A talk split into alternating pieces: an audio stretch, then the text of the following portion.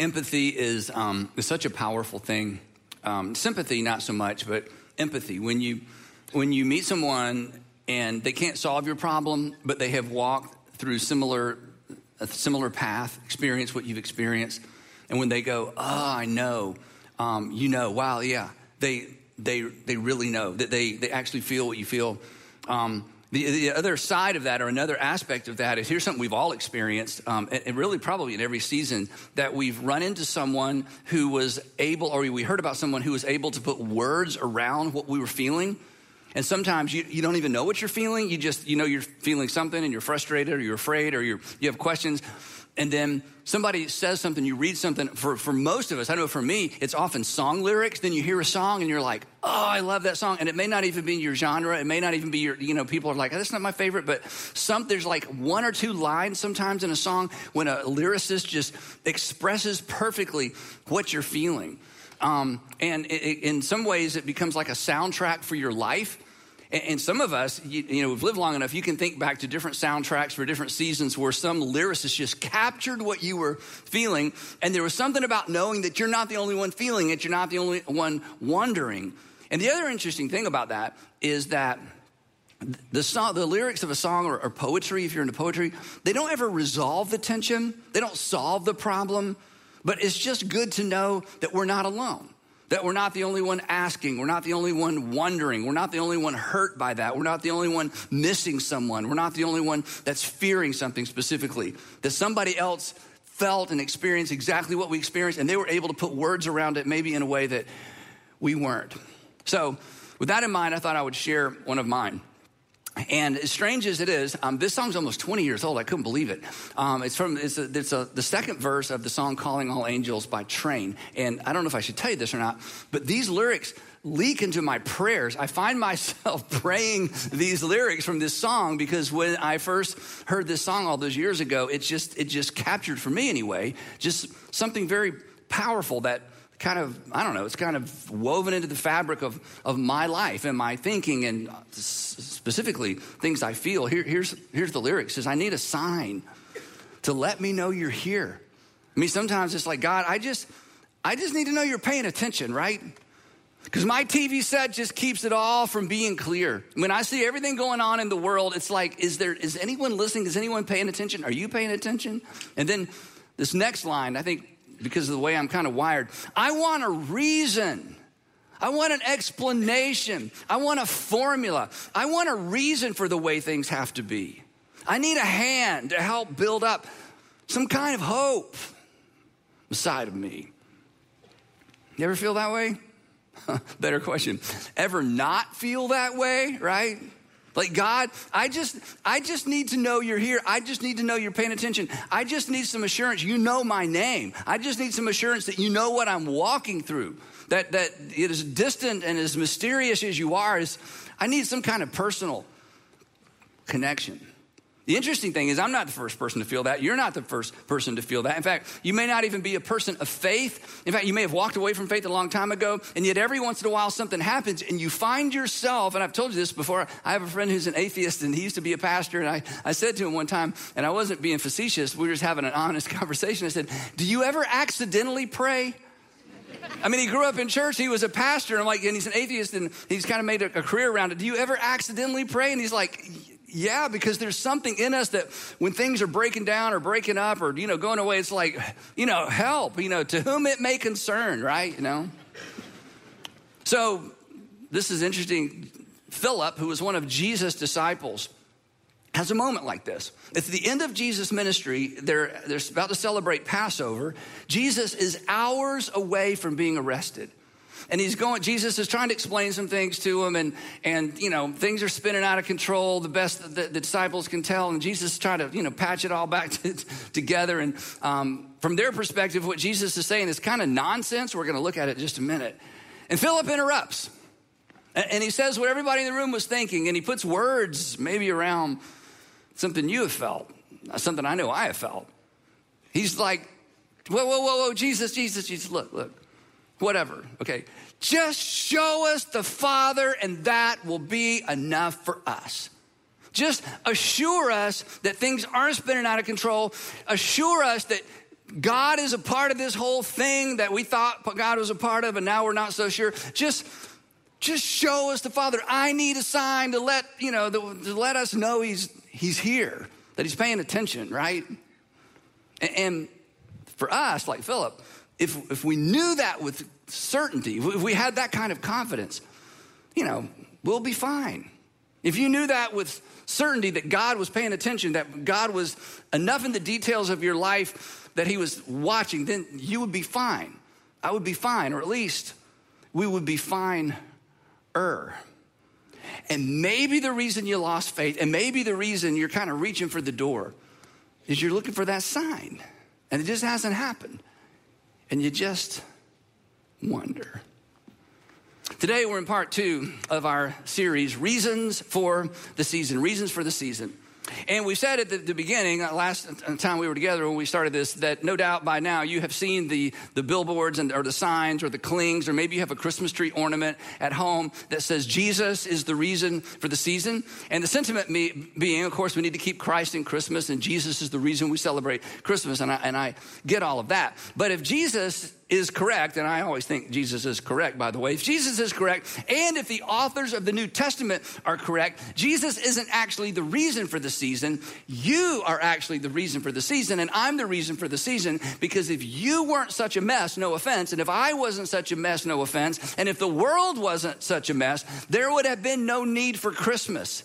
But the messiness of the world is what paved the way and created the context for God to do something extraordinary, as we talked about last time, to bring about the birth of Messiah, the birth of a king. And the birth of Jesus was for your benefit. And the birth of Jesus was for my benefit. It benefited us in many ways. And in this series, we're talking specifically about three. Three specific reasons for the season. We looked at the first one last time. We said that Jesus came to bless the world that as a result of Jesus, the world would be better off and people would be better off. And we talked about that last time. We talked about the fact, and I, I, said to you, because of you and what you do in our communities and what you do around the world, the world is better off simply because of you as a group of Jesus followers. The world is better off because of Jesus. We talked about that. Today, we're going to talk about the second reason. It's a little bit more personal, a little bit more gritty um, something that's easy to miss, even if you consider yourself a Christian and have been a Christian for a long time.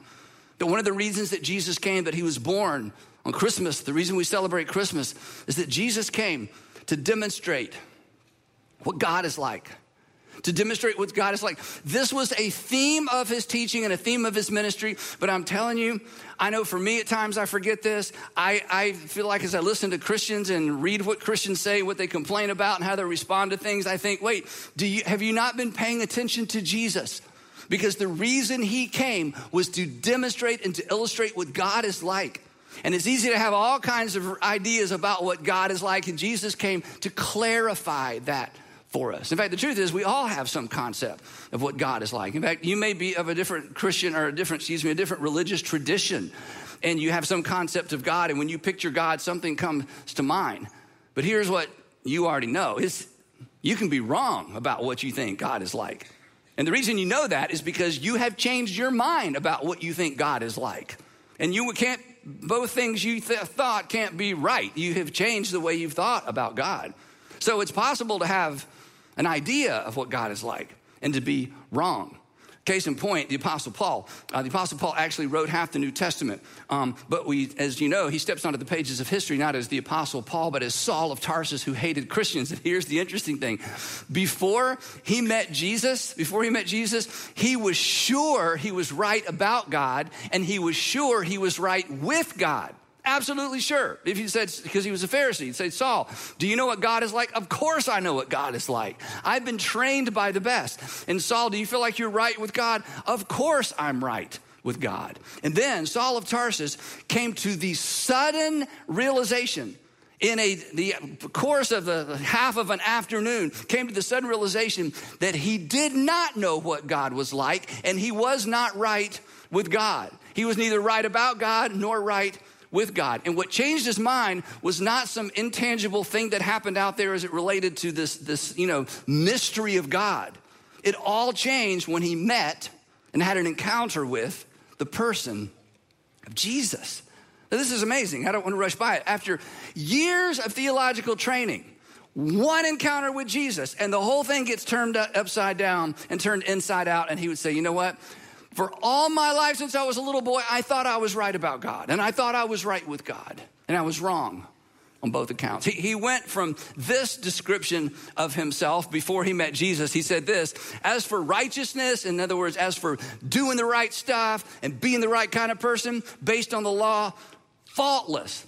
Faultless. He said, Yeah, if you'd met me before Jesus, I would have told you I was faultless. I was as perfect as you could possibly be. I kept the law better than anybody. I was right about God and right with God. And then he met Jesus. And this is his new biography. Christ Jesus came into the world to save sinners, of whom I'm the worst. It's like, wait, what happened? I thought you were the most righteous person on the planet. You were the most righteous Hebrew in, you know, in Palestine at the time. And now you're telling us like you're the worst among sinners, and he would tell you, I'll tell you what happened. I thought I was right about God. I thought I was right with God. And then I met and encountered the person of Jesus.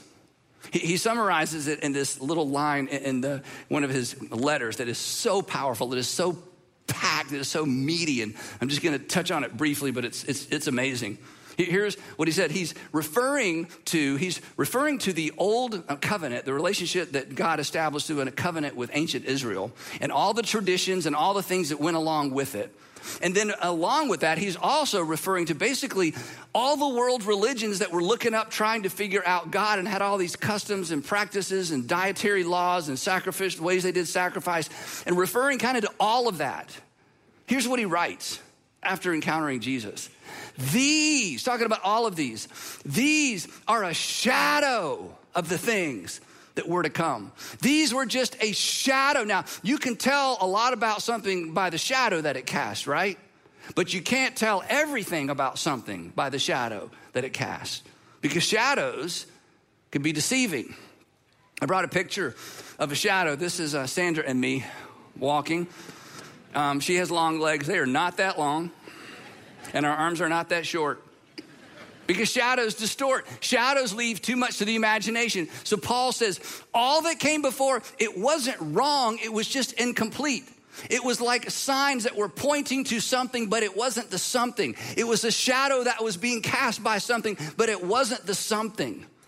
And then Paul would say, Tell you, and that's why I thought I was right about God and right with God. And then I had an encounter with the shadow caster. And everything changed for me. The reality, he says. The reality, however, these are a shadow of the things that were to come, but the, re- the reality, however, this is so amazing. The truth about the thing that cast the shadow is found in a person, it's found in Christ. Until the arrival of Jesus, and this is the reason for the season, until the arrival of Jesus, everybody guessed. There was so much mystery. There were hints and shadows. Every, every world religion, every religion, every ancient pagan religion all of them were trying to figure out something because they knew there was something beyond them, but they had to guess. They had to strive for. They had to try to figure it out. But they all fell short because all they had were shadows. And then, on the first Christmas, God came, the shadow caster came to dwell with us, to demonstrate for us what God is really like, who God likes, what God likes, and how to be right with God the Father.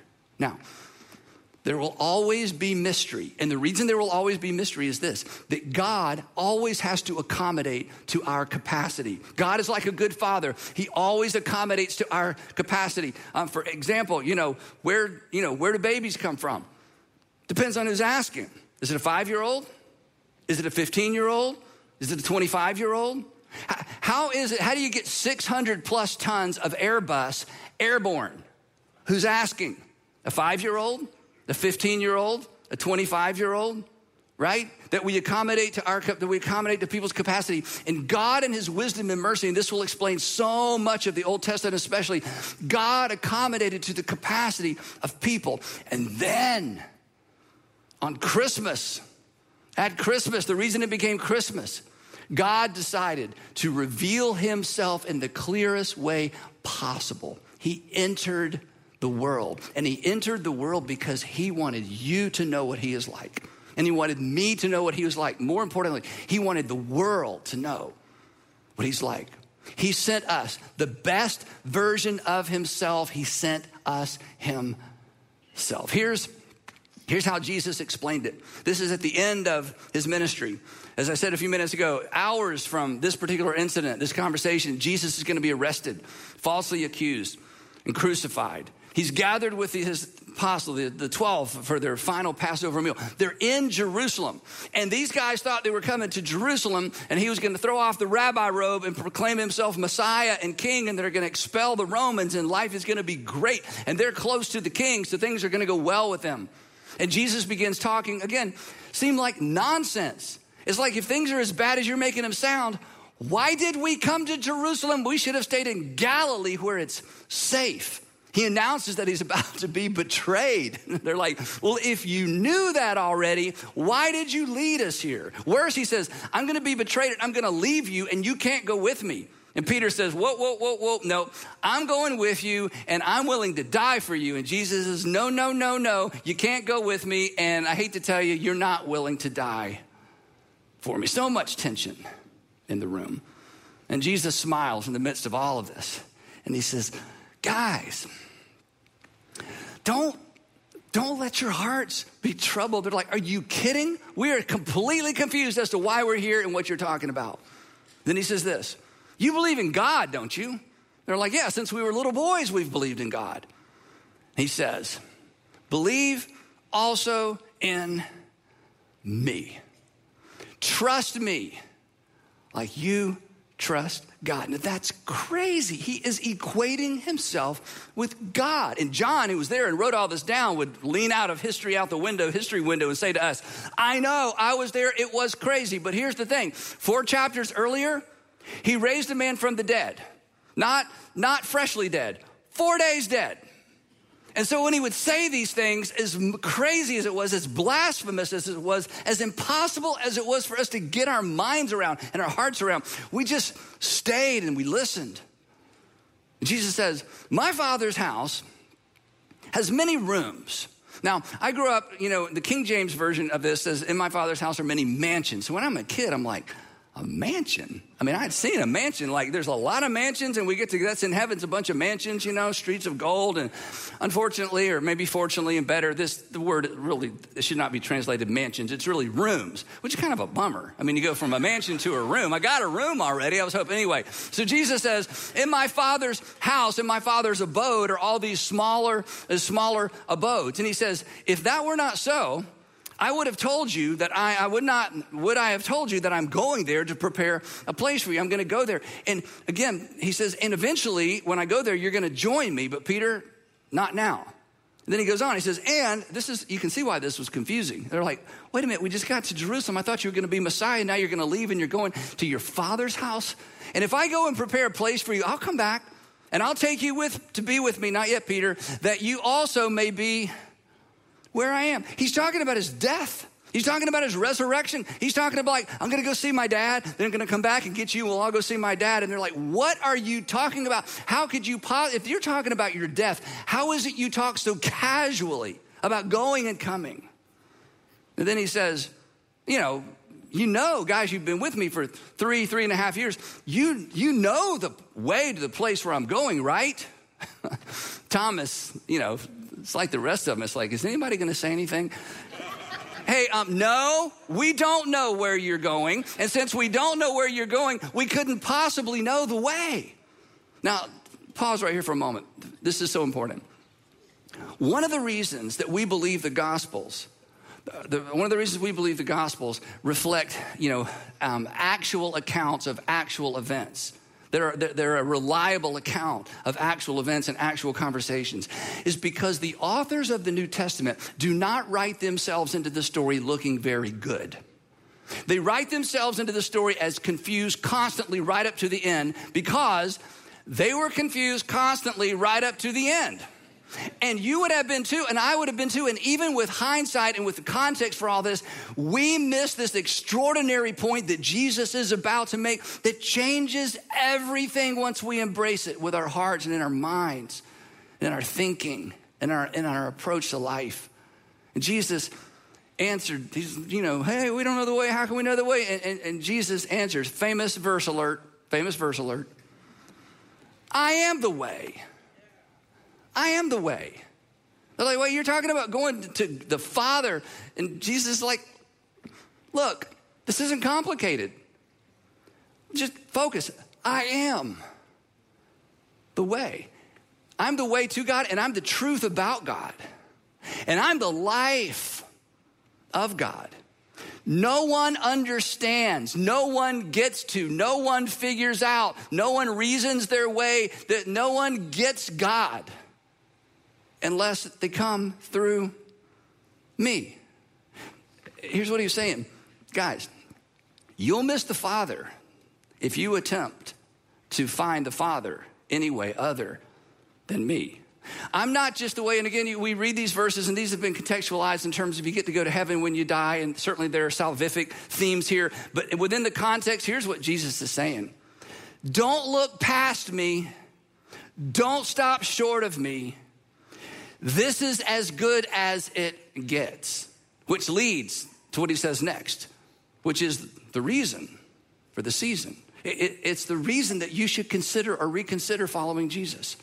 He says this if you know me, this is, this is either blasphemy on a scale that there's no words for, or it must be true. If you know me, you will know my Father as well.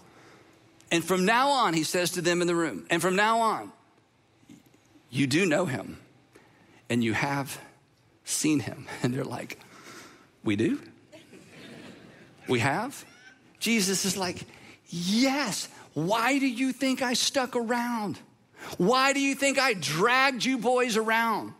The implication he's saying is this you know what the Father is like. You know what the Father is like because you know what I'm like. I'm as good as it gets. I'm as close as it gets. I'm as clear as it gets. I came to reduce the mystery and I came to add some personality because God, who loves you, wants you to know what He is like. And from this point forward, the world will know because God came to dwell among you. He became one of you so you could know what He's like, who He likes, what He likes what he values and how much he loves you.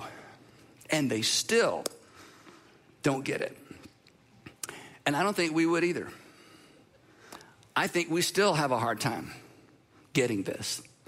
I get confused and I get discouraged and I want to give up when I lose sight of this. When I try to figure out what is God up to out there somewhere, what is God up to in the circumstances of life, what's God up to in my heart, you know, what's God up to in relationships, what's God up to, what's God up to. The moment I depart from the person of Jesus that, I, that we discover in the Gospels and I try to figure God out apart from Jesus, it gets confusing and I get confused. It's why he came and lived among us. If you're looking anywhere other than Jesus, this is bold and I wouldn't say this if Jesus hadn't said it 20 different ways. If you're looking anywhere other than Jesus in an attempt to understand God, you're looking in the wrong place. And that's why there's never any peace. And that's why there's always more confusion. And that's why you try to factor your circumstances into your little bitty understanding of God, and it never seems to fit. For some of you, look up here for some of you, it's why you lost your faith, and I understand that. Because somebody gave you God about this big with four or five adjectives and a whole bunch of different names. And then there was life. And the rigors of adulthood squashed that childlike faith because it was built around concepts. And Jesus says, No, look at me, listen to me, watch me, and you will see God, your Father, in action. To which, you know, the, res- the response is, Andy, but that's so exclusive. No, it's clarifying. It's clarifying. Well, at this point in the conversation, Philip's head is just spinning. It's like, okay, we believe you, but we have no idea what you're talking about. We believe you, but we don't understand you. And this is the moment in the conversation where he just interrupts and blurts out. The text says that Philip said, Lord, okay, okay, okay, you're coming, you're going, we can't go, we're gonna show up later. Why are we here? Look, just look, just show us the Father, and that will be enough for us. We don't need you to keep talking and explaining. We, we've heard all the stories and the parables. I mean, John and Matthew, you wrote most of those down, but we, look, we just want to know the Father is with us. Just show us the Father. We need a sign to know He's here. And Jesus is like, Show you the Father? What do you think I've been doing for three years? It's the reason I came. Then he looks at Philip. I think he smiles. He understands. Philip, don't, don't you know me, Philip? After I've been among you such a long time? Philip, look at me, eye to eye. Anyone who has seen me, this is so bold. What, what if this is true? What, what if what he is about to say is true? If what Jesus is about to say is true, we should wake up every day and just stay in the Gospels. I want to know what God is like. I want to know what God is like. I want to know what God is like. If anyone who has seen me has seen the Father, and there's no place else you can look to see the Father. How can you say, Show us the Father? Then he says this, Don't you, come on, don't you believe that I am in the Father and that the Father is in me after all you guys have seen? The words that I say to you, the words that I say to you, I do not speak on my own authority. I, I didn't come here so it's all about me. The words that I speak to you, I don't speak on my own authority. It is the Father living in me who is doing his work. If you've seen me, you've seen God in action. If you've been watching me, you've been watching God in action. If you've been listening to me, you have heard the words of God.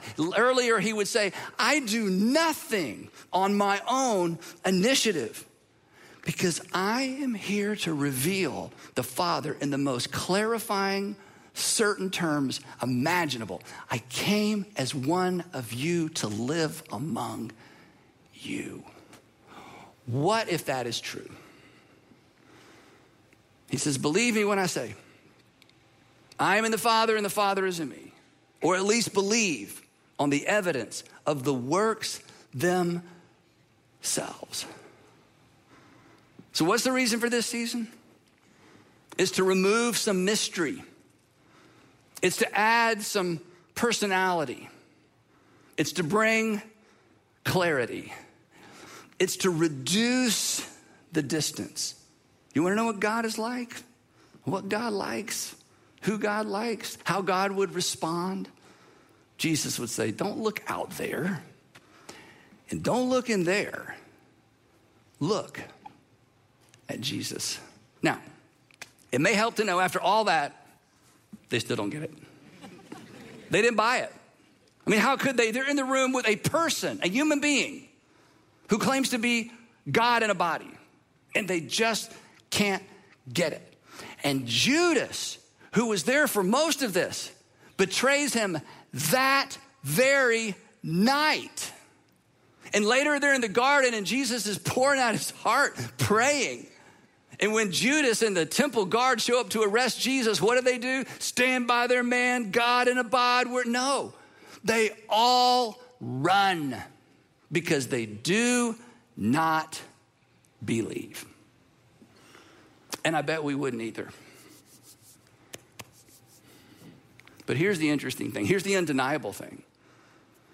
These are the same men who would ensure that these claims, the claims of Jesus, would survive the first century. These men, along with the female, the women followers of Jesus in the first century, those men and women were the ones who would, dis, would assure that the teaching of Jesus, the words of Jesus, the behavior, the words and works of Jesus would survive the first century and be documented in a way that we would receive them in a future generation. They were the ones that assured that happened. Why? Because after the resurrection, they were convinced Jesus and the Father are one. Like Father, like son. They were convinced, this is important, they were convinced that Jesus didn't simply have the best explanation of God. They were convinced that Jesus is the best explanation of God our Father. And the boys in the room that night, if they could speak today, you know what they would tell us? They would say, hey, don't draw conclusions about God. Do not draw conclusions about God based on your circumstances. That's what we did. We looked at circumstances and the puzzle pieces just didn't fit. That's a mistake. Don't draw conclusions about the love of God, the compassion of God, the mercy of God. Don't, don't draw conclusions about the wisdom of God, and especially about the unconditional love of God from your circumstances. That is a mistake. It's why we abandoned Him in the end. And don't depend on your traditions. Traditions are like signs, they point to something. Traditions are things that kind of cast a shadow, they're hints. But don't lean so hard on your traditions that you miss the thing behind the tradition. Don't lean so hard on the shadows and the hints that you miss the thing that casts the shadow because the reality is not a concept, the reality is not theology. The reality is a person, God in flesh, who came to dwell among men who entered this world just like we did as a baby. And they would say, Oh, yeah, yeah, yeah, one other thing. Don't look within. Because your wounded, experience shaped heart doesn't always tell you the truth. Your wounded, limited experience shaped heart is easily misled. If you want to know what God is like, if you want to know what God likes, if you want to know how much God loves you, he says you look to Jesus because God is like Jesus. The reason he came, what if this is true? The reason he came was to illustrate and then demonstrate and then communicate what God is like, who God is. And all those men and women in the first century who got it all wrong and then eventually got it all right would assure you that He loves you, that you are the reason, at the end of the day, that you are the reason for this season. One of the best things you could do in this Christmas season, I want to challenge you to do it. If you have a Bible, to find your Bible. If you don't have a Bible, you can download a Bible. There are Bible apps. To find a Bible and go to Matthew, Mark, Luke, John, the fourth gospel and read the Gospel of John with this question in mind, with this question in mind. What do I learn about the Father from the Son?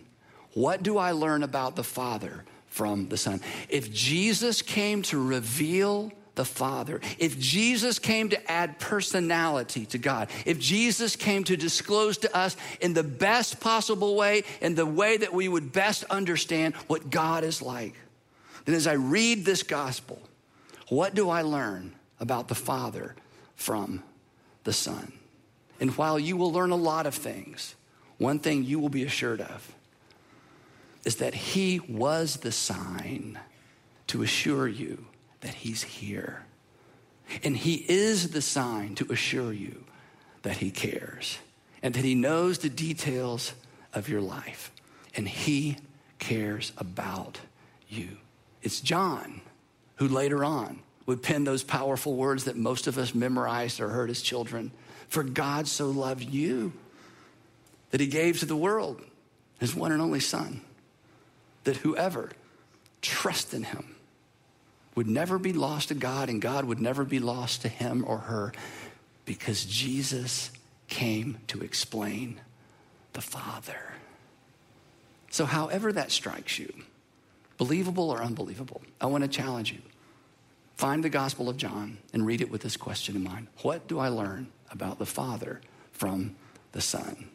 Because he is the perfect representation of God our Father. God our Father who loves you. I'd love to pray for us as we close. Heavenly Father, thank you for this reminder. It's so clear that we walk right by it or stop short of it. So give us eyes to see, give us ears to hear, I pray that we would dispense with the shadows, dispense with the errant theology, the bits and pieces we picked up here or there that we just kind of globbed onto God the Father, that we'd strip all of that away and that we would look as deeply as we can into the life and the teaching and the works of Jesus to discover who it is who has invited us to address him as God our Father. So do that thing that only you can do and bring us to the place where we are even more sincere, even more passionate in our desire to follow Jesus, who said it's through him that we will ultimately understand God. we pray all of that in the matchless name of Jesus. Amen.